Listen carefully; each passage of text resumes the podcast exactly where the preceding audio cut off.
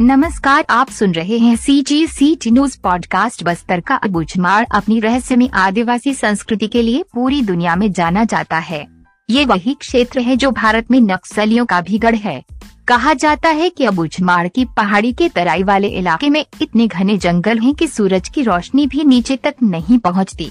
इस अबूझमाड़ के कई क्षेत्र आज भी वर्जिन लैंड हैं जहाँ तक बाहरी दुनिया का कोई व्यक्ति नहीं पहुँचा। यहाँ रहने वाले माड़िया आदिवासी अपनी संस्कृति के प्रति बहुत ही सजग हैं। 20 साल पहले यहाँ कुछ ऐसा हुआ था, जिसके बाद किसी भी बाहरी व्यक्ति के यहाँ आने और फोटोग्राफी या फ़िल्म शूटिंग पर आदिवासियों ने पाबंदी लगा दी थी। इस पाबंदी को पिछले दिनों आदिवासियों ने हटा दिया। इस सकारात्मक प्रयास के बाद अब यहाँ बासठ साल बाद फ़िल्म है बस्तर सागा की शूटिंग हुई है, जो दुनिया की सबसे पिछड़े जनजातीय समूह माड़िया परिवार की कहानी पर केंद्रित है।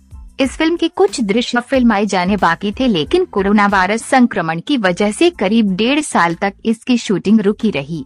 अब इस फ़िल्म पर अंतिम दौर का काम चल रहा है।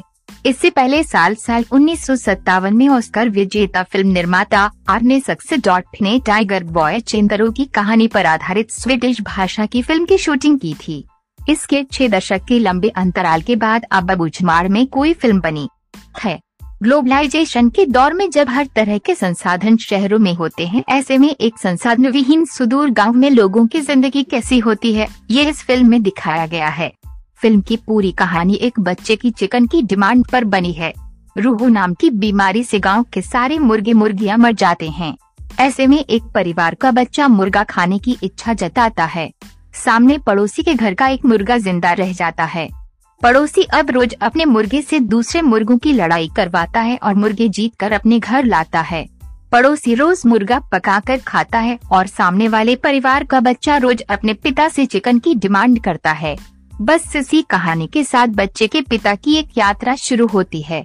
ये एक अनूठी कहानी है जो पूरी तरह से अबूझमाड़ की वास्तविक ज़िंदगी को दिखाती है। मारिया संस्कृति पर फोकस करती इस 90 मिनट की फ़िल्म में स्थानीय आदिवासियों और नारायणपुर के रामकृष्ण आश्रम विद्यालय की बच्चों ने अलग अलग भूमिकाएँ निभाई हैं।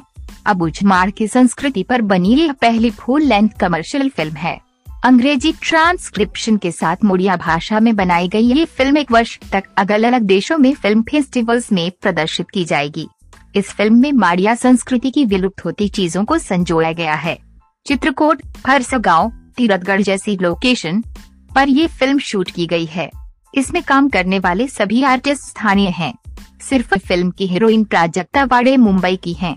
C G C T news